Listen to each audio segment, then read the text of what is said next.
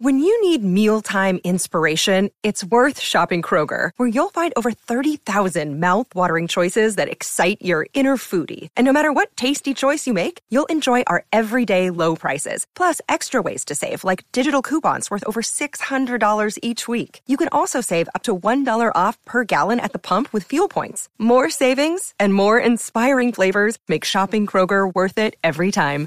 Kroger, fresh for everyone. Fuel restrictions apply. Hey guys, welcome to Another World Audiobooks, the podcast that brings you free, high quality serialized audiobooks and, for a limited time only, free audiobooks as a whole. So I'm giving away the entire full unabridged edition of A Christmas Carol as a special Christmas gift to you guys. Just go to anotherworldaudiobooks.wordpress.com slash free and you can pick up that copy. I'll just send you a link and a promo code and boom, you'll have the entire unabridged edition of A Christmas Carol, which I know you guys will love. Thanks again so much for listening to the podcast. I really appreciate you guys and uh, appreciate you helping me spread the word. If, if this is something you enjoy, go and tell somebody about it. Might as well spread the word, huh? It's a free audiobook. And now, without further ado, I give you A Christmas Carol. Stave 3 The Second of the Three Spirits. Awaking in the middle of a prodigiously tough snore and sitting up in bed to get his thoughts together, Scrooge had no occasion to be told that the bell was again upon the stroke of one. He felt that he was restored to consciousness in the right nick of time, for the especial purpose of holding a conference with the second messenger dispatched to him through Jacob Marley's intervention. But finding that he turned uncomfortably cold when he began to wonder which of his curtains this new spectre would draw back, he put them every one aside with his own hands, and lying down again, established a sharp lookout all round the bed. For he wished to challenge the spirit on the moment of its appearance, and did not wish to be taken by surprise and made nervous. Gentlemen of the free and easy sort who plume themselves on being acquainted with a move or two, and being usually equal to the time of day, express the wide range of their capacity for adventure by observing that they are good for anything from pitch and toss to manslaughter, between which opposite extremes, no doubt, there lies a terribly wide and comprehensive range of subjects. Without venturing for Scrooge quite as heartily as this, I don't mind calling on you to believe that he was ready for a good broad field of strange appearances, and that nothing between a baby and a rhinoceros would have astonished him very much. Now, being prepared for almost anything, he was not by any means prepared for nothing, and consequently, when the bell struck one, and no shape appeared, he was taken with a violent fit of trembling. Five minutes, ten minutes, a quarter of an hour went by, yet nothing came. All this time he lay upon his bed, the very core and centre of a blaze of ruddy light which streamed upon it when the clock proclaimed the hour, and which, being only light, was more alarming than a dozen ghosts, as he was powerless to make out what it meant, or would be at, and was sometimes apprehensive that he might be at that very moment an interesting case of spontaneous combustion without having the consolation of knowing it. At last, however, he began to think, as you or I would have thought at first, for it is always the person not in the predicament who knows what ought to have been done in it, and would unquestionably have done it too. At last, I say, he began to think that the source and secret of this ghostly light might be in the adjoining room, from whence, on further tracing it, it seemed to shine. This idea taking full possession of his mind, he got up softly and shuffled in his slippers to the door. The moment Scrooge's hand was on the lock, a strange voice called him by his name and bade him enter. He obeyed. It was his own room, there was no doubt about that, but it had undergone a surprising transformation. The walls and ceiling were so hung with living green that it looked a perfect grove, from every part of which bright gleaming berries glistened. The crisp leaves of holly, mistletoe, and ivy reflected back the light, as if so many little mirrors had been scattered there. And such a mighty blaze went roaring up the chimney as that dull petrification of a hearth had never known in Scrooge's time, or Marley's, or for many, many a winter season gone heaped up on the floor to form a kind of throne, were turkeys, geese, game, poultry, brawn, great joints of meat, suckling pigs, long wreaths of sausages, mince pies, plum puddings, barrels of oysters, red-hot chestnuts, cherry-cheeked apples, juicy oranges, luscious pears, immense twelfth cakes, and seething bowls of punch that made the chamber dim with their delicious steam. In easy state upon this couch there sat a jolly giant, glorious to see, who bore a glowing torch, in shape not unlike Plenty's horn, and held it up, high up, to shed its light on Scrooge as he came peeping round the door. Come in! exclaimed the ghost. Come in and know me better, man. Scrooge entered timidly, and hung his head before this spirit. He was not the dogged Scrooge he had been, and though the spirit's eyes were clear and kind, he did not like to meet them. I am the ghost of Christmas present, said the spirit. Look upon me. Scrooge reverently did so. It was clothed in one simple green robe, or mantle, bordered with white fur. This garment hung so loosely on the figure that its capacious breast was bare, as if disdaining to be warded or concealed by any artifice. Its feet, observable beneath the ample folds of the garment, were also bare, and on its head it wore no other covering than a holly wreath, set here and there with shining icicles. Its dark brown curls were long and free, free as its genial face, its sparkling eyes, its open hand, its cheery voice, its unconstrained demeanour, and its joyful air. Girded round its middle was an antique scabbard, but no sword was in it, and the ancient sheath was eaten up with rust. You have never seen the like of me before, exclaimed the spirit. Never, Scrooge made answer to it. I've never walked forth with younger members of my family, meaning, for I am very young, my elder brothers born in these last years, pursued the phantom. I don't think I have, said Scrooge. I'm afraid I have not. Have you many brothers, Spirit? More than eighteen hundred, said the ghost. A tremendous family to provide for, muttered Scrooge. The ghost of Christmas present rose. Spirit, said Scrooge submissively, conduct me where you will. I went forth last night on compulsion, and I learnt a lesson which is working now. Tonight, if you have aught to teach me, let me profit by it. Touch my robe, Scrooge did as he was told, and held it fast. Holly, mistletoe, red berries, ivy, turkeys, geese, game, poultry, brawn, meat, pigs, sausages, oysters, pies, puddings, fruit, and punch all vanished instantly. So did the room, the fire, the ruddy glow, the hour of night, and they stood in the city streets on Christmas morning, where, for the weather was severe, the people made a rough but brisk and not unpleasant kind of music in scraping the snow from the pavement in front of their dwellings and from the tops of their houses, whence it was mad delight to the boys to see it come plumping down into the road below and splitting into artificial little snowstorms. The house fronts looked black enough, and the windows blacker, contrasting with the smooth white sheet of snow upon the roofs, and with the dirtier snow upon the ground which last deposit had been ploughed up in deep furrows by the heavy wheels of carts and wagons, furrows that crossed and recrossed each other hundreds of times where the great streets branched off, and made intricate channels, hard to trace in the thick yellow mud and icy water. The sky was gloomy, and the shortest streets were choked up with a dingy mist, half thawed, half frozen, whose heavier particles descended in a shower of sooty atoms, as if all the chimneys in Great Britain had, by one consent, caught fire and were blazing away to their dear hearts' content. There was nothing very cheerful in the climate or the town, and yet there was an air of cheerfulness abroad that the clearest summer air and brightest summer sun might have endeavoured to diffuse in vain. For the people who were shovelling away at the housetops were jovial and full of glee, calling out to one another from the parapets, and now and then exchanging a facetious snowball, better natured missile far than many a wordy jest, laughing heartily if it went right, and not less heartily if it went wrong. The poulterer's shop was still half open, and the fruiterers were radiant in their glory. There were great round pot-bellied baskets of chestnuts, shaped like the waistcoats of jolly old gentlemen, lolling at the doors, and, and tumbling out into the street in their apoplectic opulence. There were ruddy, brown-faced, broad-girthed Spanish onions, shining in the fatness of their growth like Spanish friars, and winking from their shelves in wanton slyness at the girls as they went by, and glanced demurely at their hung-up mistletoe. There were pears and apples clustered high in blooming pyramids. There were bunches of grapes, made, in shopkeepers' benevolence, to dangle from conspicuous hooks, that people's mouths might water gratis as they passed.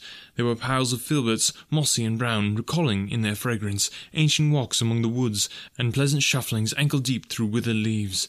There were Norfolk biffins, squat and swarthy, setting off the yellow of the oranges and lemons, and, in the great compactness of their juicy persons, urgently entreating and beseeching to be carried home in paper bags and eaten after dinner. The very gold and silver fish set forth among these choice fruits in a bowl, though members of a dull and stagnant blooded race, appeared to know that there was something going on, and to a fish went gasping round and round their little world in slow and passionless excitement. Grocers, oh, the grocers, nearly closed, with perhaps two shutters down or one, through those gaps such glimpses. It was not alone that the scales descending on the counter made a merry sound, or that the twine and rollers parted company so briskly, or that the canisters were rattled up and down like juggling tricks, or even that the blended scents of tea and coffee was so grateful to the nose, or even that the raisins were so plentiful and rare, the almonds so extremely white, the sticks of cinnamon so long and straight, the other spices so delicious, the candied fruits so caked and spotted with molten sugar as to make the coldest lookers on feel faint and subsequently bilious. Nor was it that the figs were moist and pulpy, or that the French plums blushed in modest tartness from their highly decorated boxes, or that everything was good to eat and in its Christmas dress. But the customers were all so hurried and so eager in the hopeful promise of the day that they tumbled up against each other at the door, crashing their wicker baskets wildly, and left their purchases upon the counter, and came running back to fetch them, and committed hundreds of like mistakes in the best humour possible while the grocer and his people were so frank and fresh that the polished hearts with which they fastened their aprons behind might have been their own, worn outside for general inspection, and for Christmas dolls to peck at if they chose. But soon the steeples called good people all to church and chapel, and away they came, flocking through the streets in their best clothes and with their gayest faces. And at the same time there emerged from scores of by streets, lanes, and nameless turnings innumerable people, carrying their dinners to the bakers' shops. The sight of these poor revellers appeared to interest the spirit very much, for he stood with Scrooge beside him in a baker's doorway, and taking off the covers as their bearers passed, sprinkled incense on their dinners from his torch. And it was a very uncommon kind of torch, for once or twice, when there were angry words between some dinner carriers who had jostled each other, he shed a few drops of water on them from it, and their good humour was restored directly.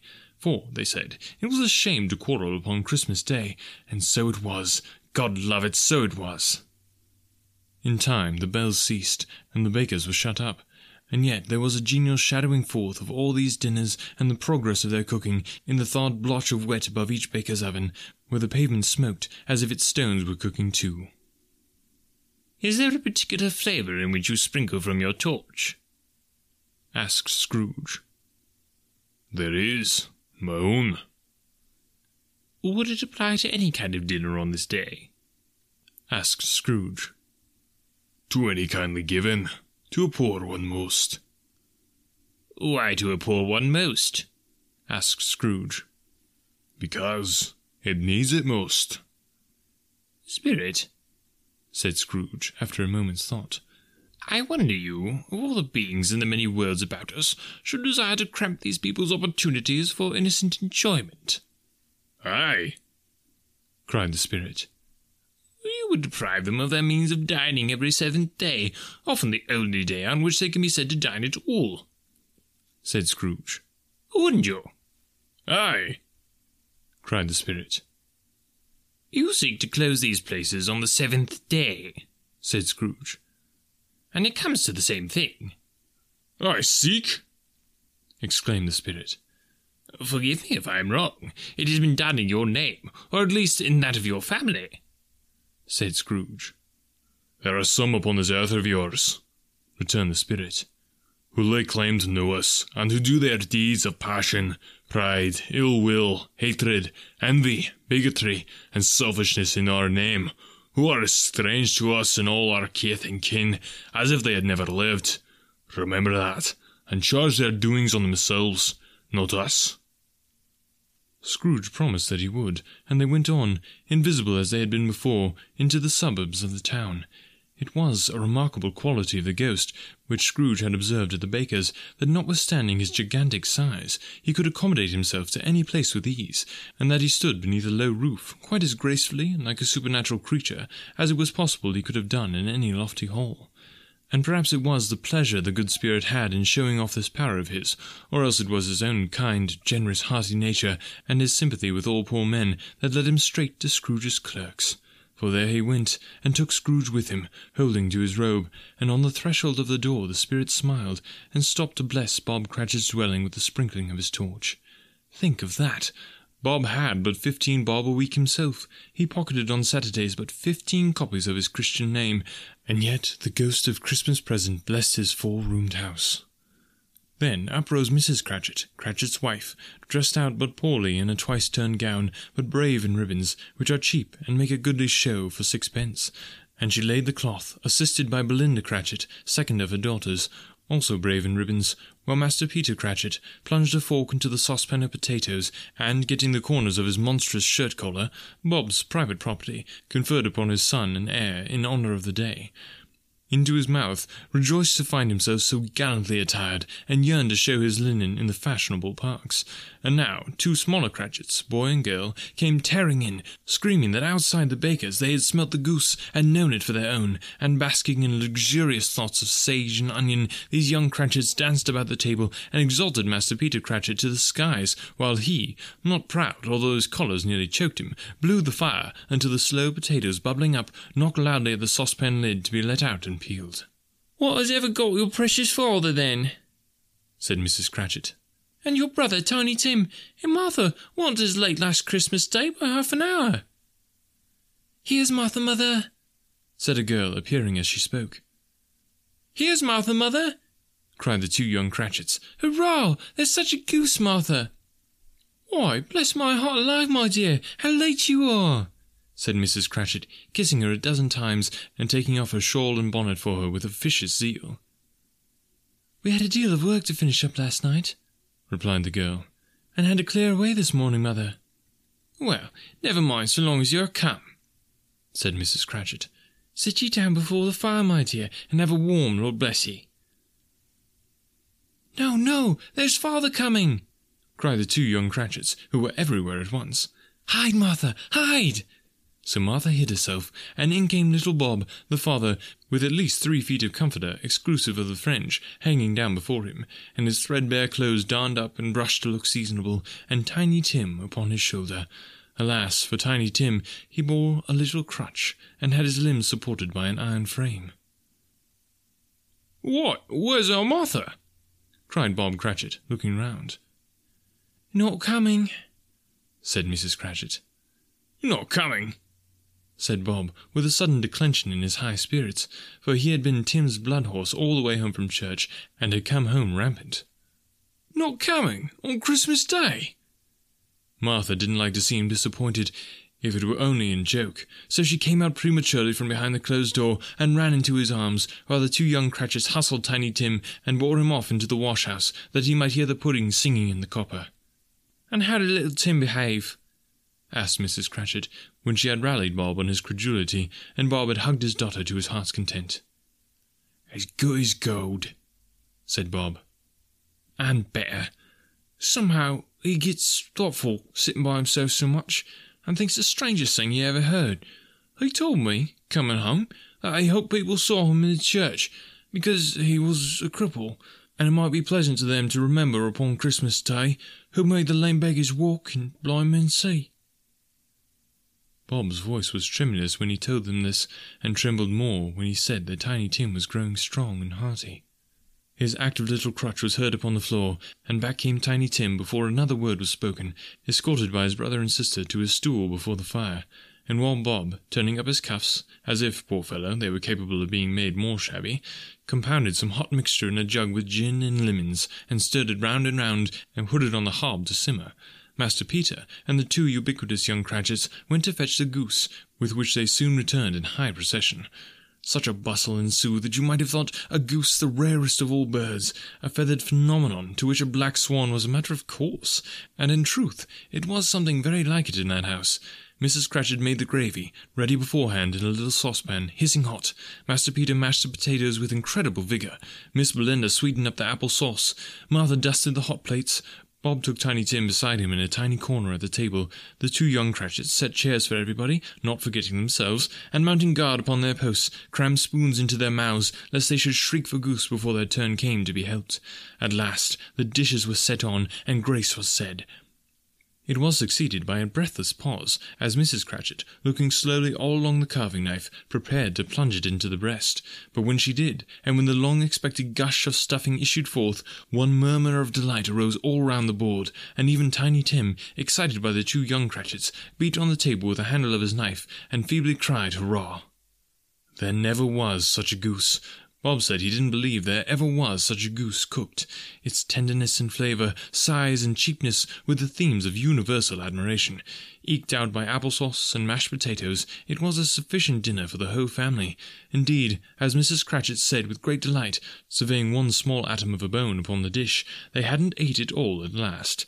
Yet every one had had enough, and the youngest Cratchits in particular were steeped in sage and onion to their eyebrows. But now, the plates being changed by Miss Belinda, Mrs. Cratchit left the room alone, too nervous to bear witness, to take the pudding up and bring it in. Suppose it should not be done enough. Suppose it should break in turning out. Suppose somebody should have gotten over the wall of the backyard and stolen it while they were merry with the goose. A supposition in which the two young Cratchits became livid. All sorts of horrors were supposed. Lo, a great deal of steam. The pudding was out of the copper, a smell like a washing day.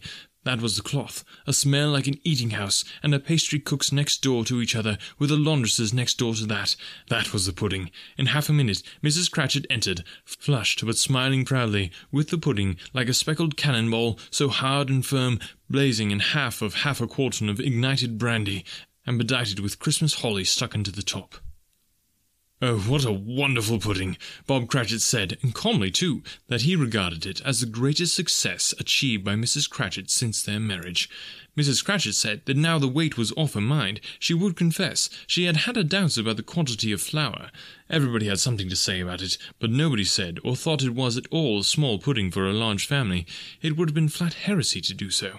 Any Cratchit would have blushed to hint at such a thing. At last the dinner was all done, the cloth was cleared, the hearth swept, and the fire made up. The compound in the jug being tasted and considered perfect, apples and oranges were put upon the table, and a shovelful of chestnuts on the fire. Then all the Cratchit family drew round the hearth in what Bob Cratchit called a circle, meaning half a one, and at Bob Cratchit's elbow stood the family's display of glass, two tumblers, and a custard cup without a handle. These held the hot stuff from the jug, however, as well as golden goblets would have done, and Bob served it out with beaming looks, while the chestnuts on the fire sputtered and cracked noisily. Then Bob proposed, A Merry Christmas to us all, my dears. God bless us. Which all the family re echoed. God bless us, every one, said Tiny Tim, the last of all. He sat very close to his father's side upon his little stool, Bob held his withered hand in his, as if he loved the child, and wished to keep him by his side, and dreaded that he might be taken from him. Spirit, said Scrooge, with an interest he had never felt before. Tell me if Tiny Tim will live. I see a vacant seat, replied the ghost, in the poor chimney corner, and the crutch without nooner carefully preserved. If these shadows remain unaltered by the future, the child will die. No, no, said Scrooge. Oh, no, kind spirit, say he will be spared. If these shadows remain unaltered by the future, none other of my race, returned the ghost, will find him here. What then? If he be like to die, he had better do it and decrease the surplus population. Scrooge hung his head to hear his own words quoted by the spirit, and was overcome with penitence and grief. Man, said the ghost, if man you be in heart, not adamant, forbear that wicked cant until you have discovered what the surplus is, and where it is. Will you decide what men shall live, what men shall die? It may be that in the sight of heaven you are more worthless and less fit to live than millions like this poor man's child. Oh God, to hear the insect on the leaf pronouncing on the too much life among his hungry brothers in the dust. Scrooge bent before the ghost's rebuke, and trembling, cast his eyes upon the ground, but he raised them speedily on hearing his own name. Mr. Scrooge, said Bob. I'll give you Mr. Scrooge, the founder of the feast. The founder of the feast, indeed, cried Mrs. Cratchit, reddening. I wish I had him here. I'd give him a piece of my mind to feast upon, and I hope he'd have a good appetite for it. My dear, said Bob, the children, Christmas Day. It should be Christmas Day, I'm sure, said she. On which one drinks the health of such an odious, stingy, hard, unfeeling man as Mr. Scrooge. You know he is, Robert. Nobody knows it better than you do, poor fellow. My dear, was Bob's mild answer. Christmas Day. I'll drink his health for your sake and the day's, said Mrs. Cratchit. Not for his. Long life to him. A Merry Christmas and a Happy New Year. He'll be very merry and very happy, I have no doubt. The children drank the toast after her. It was the first of their proceedings which had no heartiness. Tiny Tim drank it last of all, but he didn't care twopence for it. Scrooge was the ogre of the family. The mention of his name cast a dark shadow on the party, which was not dispelled for full five minutes. After it had passed away, they were ten times merrier than before, from the mere relief of Scrooge the Baleful being done with. Bob Cratchit told them how he had a situation in his eye for Master Peter, which would bring in, if obtained, full five and sixpence weekly. The two young Cratchits laughed tremendously at the idea of Peter's being a man of business, and Peter himself looked thoughtfully at the fire from between his collars, as if he were deliberating what particular investments he should favour when he came into the receipt of that bewildering income. Martha, who was a poor apprentice at a milliner's, told them what kind of work she had to do, and how many hours she worked at a stretch, and how she meant to lie abed tomorrow morning for a good long rest, tomorrow being a holiday she passed at home. Also, how she had seen a countess and a lord some days before, and how the lord was much about as tall as Peter, at which Peter pulled up his collars so high that you couldn't have seen his head if you had been there. All this time the chestnuts and the jug went round and round, and by and by they had a song about a lost child travelling in the snow from Tiny Tim, who had a plaintive little voice and sang it very well indeed. There was nothing of high mark in this. They were not a handsome family. They were not well dressed. Their shoes were far from being waterproof. Their clothes were scanty, and Peter might have known, and very likely did, the inside of a pawnbroker's. But they were happy, grateful, pleased with one another, and contented with the time, and when they faded, and looked happier yet in the bright sprinklings of the spirit's torch at parting, Scrooge had his eye upon them, and especially on Tiny Tim, until the last. By this time it was getting dark, and snowing pretty heavily. As Scrooge and the spirit went along the streets, the brightness of the roaring fires in kitchens, parlours, and all sorts of rooms was wonderful. Here the flickering of the blaze showed preparations for a cosy dinner, with hot plates baking through and through before the fire, and deep red curtains ready to be drawn to shut out cold and darkness. There all the children of the house were running out into the snow to meet their married sisters, brothers, cousins, uncles, aunts, and to be the first to greet them. Here again were shadows on the window blind of guests assembling, and there a group of handsome girls, all hooded and fur booted, and all chattering at once, tripping lightly off to some near neighbour's house, where woe upon the single man who saw them enter, artful witches well they knew it, in a glow. But if you had judged from the numbers of people on their way to friendly gatherings, you might have thought that no one was at home to give them welcome when they got there, instead of every house expecting company and piling up its fires half chimney high. Blessings on it, how the ghost exulted, how it bared its breadth of breast, and opened its capacious palm, and floated on, outpouring with generous hand its bright and harmless mirth on everything within its reach. The very lamplighter, who ran on before, dotting the dusky streets with specks of light, and who was dressed to spend the evening somewhere, laughed out loudly as the spirit passed, though little kenned the lamplighter that he had any company but Christmas. And now, without a word of warning from the ghost, they stood upon a bleak and desert moor, where monstrous masses of rude stone were cast about, as though it were the burial place of giants, and water spread itself wheresoever it listed, and would have done so, but for the frost that held it prisoner, and nothing grew but moss and furze and coarse rank grass. Down in the west, the setting sun had left a streak of fiery red, which glared upon the desolation for an instant, like a sullen eye, and frowning lower, lower, lower yet, was lost in the thick gloom of darkest night. What place is this? asked Scrooge. A place where miners live, who labour in the bowels of the earth, returned the spirit. But they know me. See. A light shone from the window of a hut, and swiftly they advanced towards it. Passing through the wall of mud and stone, they found a cheerful company assembled round a glowing fire. An old, old man and woman, with their children and their children's children, and another generation beyond that, all decked out gaily in their holiday attire. The old man, in a voice that seldom rose above the howling of the wind upon the barren waste, was singing them a Christmas song. It had been a very old song when he was a boy, and from time to time they all joined in the chorus. So surely as they raised their voices, the old man got quite blithe and loud, and so surely as they stopped, his vigour sank again. The spirit did not tarry here, but bade Scrooge hold his robe, and passing on above the moor, sped whither? Not to sea, to sea. To Scrooge's horror, looking back, he saw the last of the land, a frightful range of rocks behind them. His ears were deafened by the thundering of water, as it rolled and roared and raged among the dreadful caverns it had worn, and fiercely tried to undermine the earth. Built upon a dismal reef of sunken rocks, some league or so from shore, on which the waters chafed and dashed the wild year through, there stood a solitary lighthouse. Great heaps of seaweed clung to its base, and storm birds, born of the wind one might suppose, as seaweed of the water, rose and fell about it like the waves they skimmed. But even here, two men who watched the light had made a fire that through the loophole in the thick stone wall shed out a ray of brightness on the awful sea. Joining their horny hands above the rough table at which they sat, they wished each other Merry Christmas in their can of grog, and one of them, the elder too, with his face all damaged and scarred with hard weather, as the figurehead of an old ship might be, struck up a sturdy song that was like a gale in itself.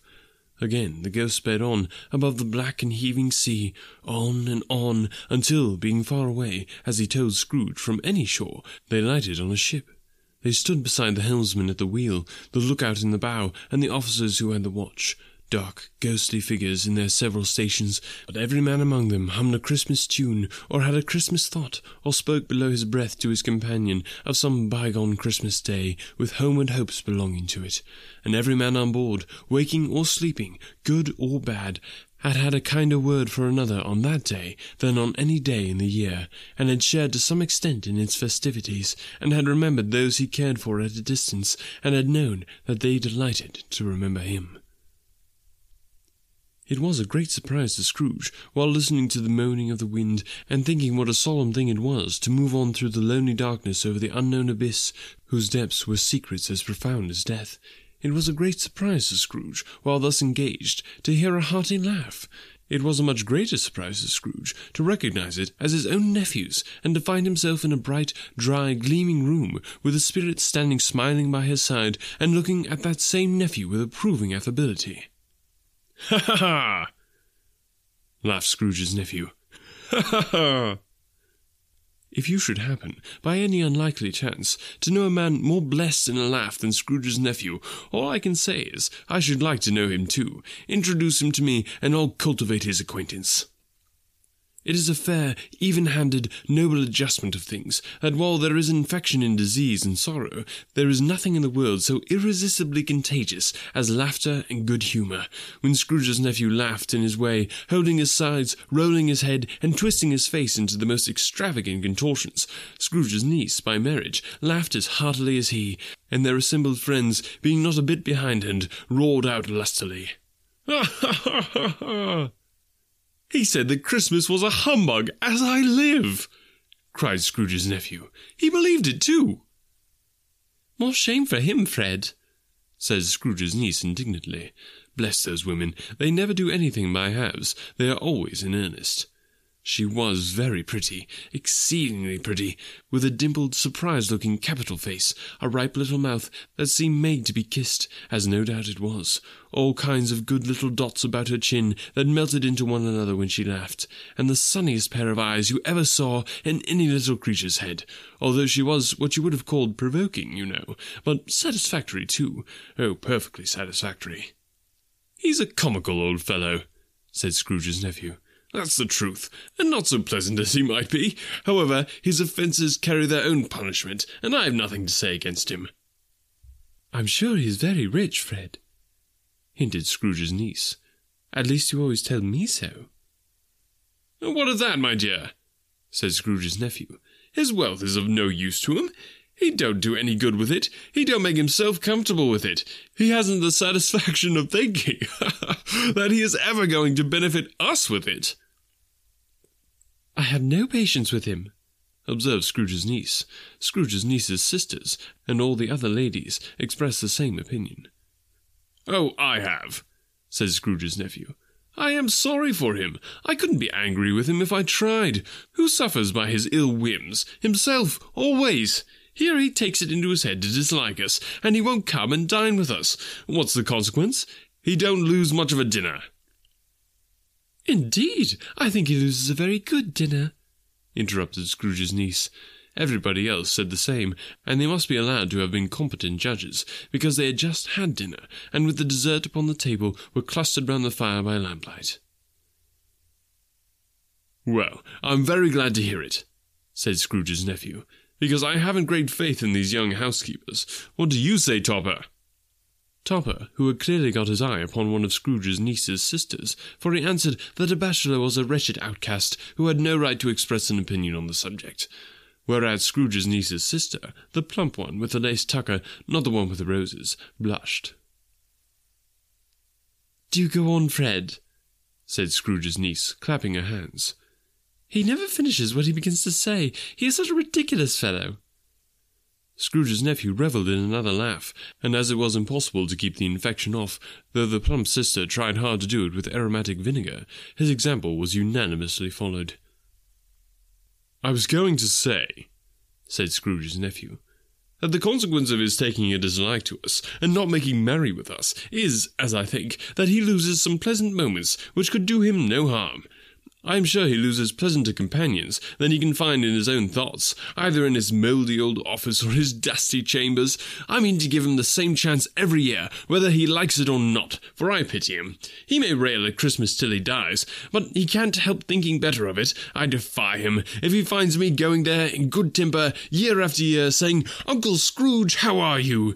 If it only puts him in the vein to leave his poor clerk fifty pounds, that's something, and I think I shook him yesterday. It was their turn to laugh now at the notion of shaking Scrooge, but being thoroughly good natured, and not much caring what they laughed at, so that they laughed at any rate, he encouraged them in their merriment, and passed the bottle joyously. After tea, they had some music, for they were a musical family, and knew what they were about when they sung a glee or catch, I can assure you, especially Topper, who could growl away in the bass like a good one, and never swell the large veins in his forehead, or get red in the face over it. Scrooge's niece played well upon the harp, and played among other tunes a simple little air, a mere nothing, you might learn to whistle it in two minutes, which had been familiar to the child who fetched Scrooge from the boarding school, as he had been reminded by the ghost of Christmas past. When this strain of music sounded, all the things that ghost had shown him came upon his mind. He softened more and more, and thought that if he could have listened to it often, years ago, he might have cultivated the kindness of life for his own happiness with his own hands, without resorting to the sexton's spade that buried Jacob Marley. But they didn't devote the whole evening to music. After a while they played at forfeits, for it is good to be children sometimes, and never better than at Christmas, when its mighty founder was a child himself, Stop! There was first a game at Blind Blindman's Bluff. Of course there was. And I no more believe Topper was really blind than I believe he had eyes in his boots. My opinion is that it was a done thing between him and Scrooge's nephew, and that the ghost of Christmas present knew it. The way he went after the plump sister in the lace tucker was an outrage on the credulity of human nature, knocking down the fire irons, tumbling over the chairs, bumping against the piano, smothering himself among the curtains. Wherever she went, there went he. He always knew where the plump sister sister was, he wouldn't catch anybody else. If you had fallen up against him, and some of them did, on purpose, he would have made a feint of endeavouring to seize you, which would have been an affront to your understanding, and would instantly have sidled off in the direction of the plump sister. She often cried out that it wasn't fair, and it really was not. But when at last he caught her, when in spite of all her silken rustlings and her rapid flutterings past him, he got her into a corner whence there was no escape, then his conduct was the most execrable, for his pretending not to know her, his pretending that it was necessary to touch her headdress, and further to assure himself of her identity by pressing a certain ring upon her finger and a certain chain about her neck, was vile, monstrous. No doubt she she told him her opinion of it, when, another blind man being in office, they were so very confidential together behind the curtains. Scrooge's niece was not one of the blind man's buff party, but was made comfortable with a large chair and a footstool in a snug corner where the ghost and Scrooge were close behind her. But she joined in the forfeits, and loved her love to admiration with all the letters of the alphabet. Likewise, at the game of how, when, and where, she was very great, and to the secret joy of Scrooge's nephew, beat her sisters hollow. Though they were sharp girls, too, as Topper could have told you. There might have been twenty people there, young and old, but they all played, and so did Scrooge, for wholly forgetting in the interest he had in what was going on that his voice made no sound in their ears, he sometimes came out with his guess quite loud, and very often guessed quite right too, for the sharpest needle, best Whitechapel, wanted not to cut in the eye, was not sharper than Scrooge, blunt as he took it in his head to be. The ghost was greatly pleased to find him in this mood, and looked upon him with such favour that he begged like a boy to be allowed to stay until the guests departed. But this, the spirit said, could not be done. Here is a new game, said Scrooge. One half hour, spirit, only one. It was a game called Yes and No, where Scrooge's nephew had to think of something, and the rest must find out what. He only answering to their questions yes or no, as the case was. The brisk fire of questioning to which he was exposed elicited from him that he was thinking of an animal, a live animal, rather a disagreeable animal, a savage animal, an animal that growled and grunted sometimes, and talked sometimes, and lived in London, and walked about the streets, and wasn't made a show of, and wasn't led by anybody, and didn't live in a menagerie, and was never killed in a market, and was not a horse, or an ass, or a cow, or a bull, or a tiger, or a dog, or a pig, or a cat, or a bear. At every fresh question that was put to him, this nephew burst into a fresh roar of laughter, and was so inexpressibly tickled that he was obliged to get up off the sofa and stamp. At last, the plump sister, falling into a similar state, cried out, I've found it! I know what it is, Fred! I know what it is! What is it? cried Fred. It's your Uncle Scrooge! Which it certainly was. Admiration was a universal sentiment, though some objected that the reply to Is it a bear ought to have been yes, inasmuch as an answer in the negative was sufficient to have diverted their thoughts from Mr. Scrooge, supposing they had ever had any tendency that way. He has given us plenty of merriment, I'm sure, said Fred. And it would be ungrateful not to drink his health. Here is a glass of mulled wine ready to our hand at the moment, and I say, Uncle Scrooge! Well, Uncle Scrooge, they cried. A Merry Christmas and a Happy New Year to the old man, whatever he is, said Scrooge's nephew. He wouldn't take it from me, but may he have it nevertheless. Uncle Scrooge. Uncle Scrooge had imperceptibly become so gay and light of heart that he would have pledged the unconscious company in return, and thanked them in an inaudible speech, if the ghost had given him time. But the whole scene passed off in the breath of the last words spoken by his nephew, and he and the spirit were again upon their travels. Much they saw, and far they went, and many homes they visited, but always with a happy end. The spirits stood beside sick beds, and they were cheerful, on foreign lands, and they were close at home, by struggling men, and they were patient in their greater hope, by poverty, and it was rich, in almshouse, hospital, and jail, in misery's every refuge, where vain man in his little brief authority had not made fast the door, and barred the spirit out, he left his blessing, and taught Scrooge his precepts. It was a long night, if it were only a night, but Scrooge had his doubts of this, because the Christmas holidays appeared to be condensed into the space of time they passed together. It was strange, too, that while Scrooge remained unaltered in his outward form, the ghost grew older, clearly older. Scrooge had observed this change, but never spoke of it until they left a children's twelfth night party, when, looking at the spirit as they stood together in an open place, he noticed that his hair was grey. Are spirits' lives so short? asked Scrooge. My life upon this globe is very brief, replied the ghost. It ends tonight. Tonight? cried Scrooge. Tonight at midnight. Hark! The time is drawing near. The chimes were ringing the three quarters past eleven at that moment. Forgive me if I am not justified in what I ask, said Scrooge, looking intently at the spirit's robe. But I see something strange and not belonging to yourself protruding from your skirts. Is it a foot or a claw? It might be a claw, for the flesh there is upon it, was the spirit's sorrowful reply. Look here. From the foldings of its robe, it brought two children, wretched, abject, frightful, hideous, miserable. They knelt down at its feet and clung upon the outside of its garment. Oh man, look here! Look! Look down here! exclaimed the ghost. There was a boy and a girl, yellowish, meagre, ragged, scowling, wolfish, but prostrate too in their humility, where graceful youth should have filled their features out and touched them with its freshest tints, a stale and shriveled hand, like that of age, had pinched and twisted them and pulled them into shreds. Where angels might have sat enthroned, devils lurked and glared out menacing. No change, no degradation, no perversion of humanity in any grade through all the mysteries of wonderful creation has monsters half so horrible and dread. Scrooge started back appalled, having them shown to him in this way. He tried to say they were fine children, but the words choked themselves rather than be parties to a lie of such enormous magnitude. Spirit, are they yours? Scrooge could say no more. They are man's, said the spirit, looking down upon them. And they cling to me, appealing from their fathers. His boy, his ignorance, his girl, his want.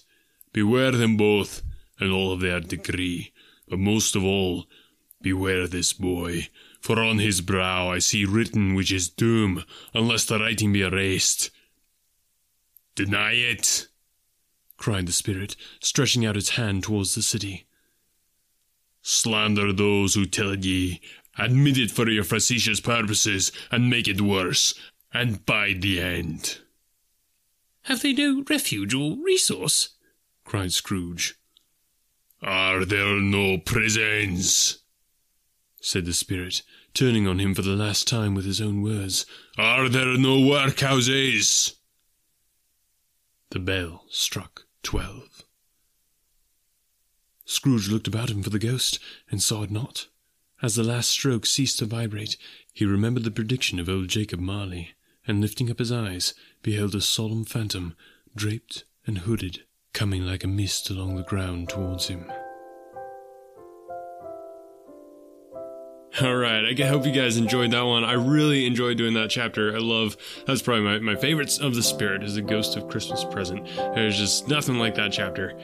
Hope you guys enjoyed it. Remember, get your free audiobook, anotherworldaudiobooks.wordpress.com slash free. Merry Christmas.